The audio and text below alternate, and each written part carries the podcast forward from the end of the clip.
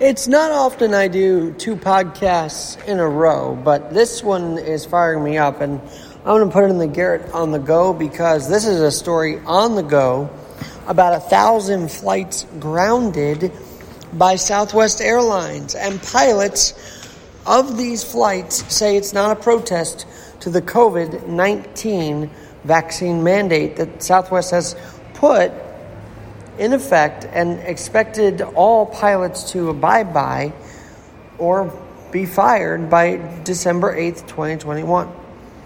Now, we all know pilots and, and those on the ground that get us in the air, and any people that work in the actual job, not those in the air conditioned offices, as President Trump once said, are to be commended. But to me, this one, this one is very intriguing because these pilots have the union behind them. And why is having a union behind them very intriguing? Because normally, unions represent the liberal side of the coin, meaning if there's something that's anti civil rights or anti human rights, so to speak, they will go and sue the employee, the employer. But this lawsuit has to do with anti COVID policy, which we know the left loves COVID policy. They love to lock us in as best as they could. But this one deals with anti COVID policy. So I hope liberals and conservatives understand and, and Republicans understand the unions play a big role no matter who they defend. Because it is looking more likely that there was an organized strike which grounded one, th- and they may not say it is, 1,000, 1,000 flights stranding, by the way.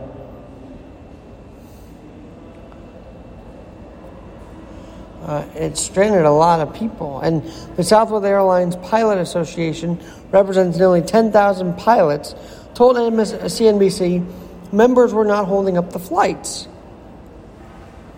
and blamed the airline's executives for mismanaging the company. But Bloomberg is saying there's a lawsuit that originated in August that says the airline broke labor laws. Um, Mary Schlangenstein is, is reporting this at Bloomberg. And so there was going to be a decision that had to be coming down by October 4th. Well, Friday comes around and there was already talks of protest, and then this happens this happens. Now, no one wants to be fired in this day and age for doing what the company says to do because it becomes a freedom. It feels more political than it does health wise, right? But for 27 flight, uh, percent of their flights for Sunday, for the union to be suing Southwest for, let's face it, pilots to ground 1,000 flights is just too coincidental for it to not be a pilot driven strike. And they stranded, I'm trying to get the number for you because they stranded so many passengers. That's why I'm talking about this today. They stranded I'm trying to get the exact number for you. Because I want you to know how many people are stranded right now in America because of Southwest Airlines and what seems to be a protest. I'm not usually wearing this a tinfoil hat. I don't believe in that. But when you see the unions involved in this, oh man, the unions they organize for anything. They would organize. By the way,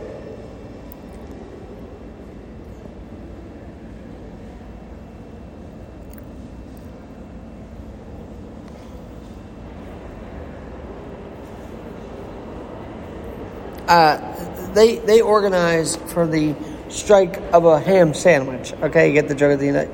They'll strike for a ham sandwich too. That's how much they organize. And yesterday there were 808 cancellations on a busy Columbus Day weekend. And yet, tonight, in airports across the country, there are Americans stranded. And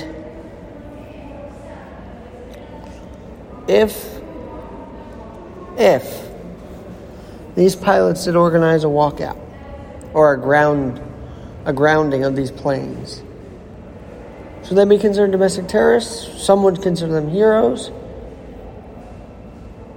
But i would consider this a turning point a lesson that unions matter and union contracts matter and I, I, would like to get the Southwest Airlines Pilot Association on my podcast because I want to hear what they have to say about the speculation that a thousand flights, the week that the decision had to come down, the week these protests were starting to ramp up, is not affiliated with. I want to hear them describe that because we could be proud of the, the pilots on in the air and those on the ground to get the job done that are union members.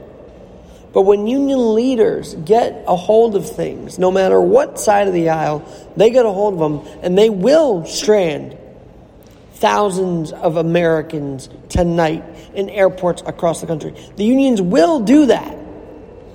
And I believe the pilots had the union leaders in their ear saying what to do.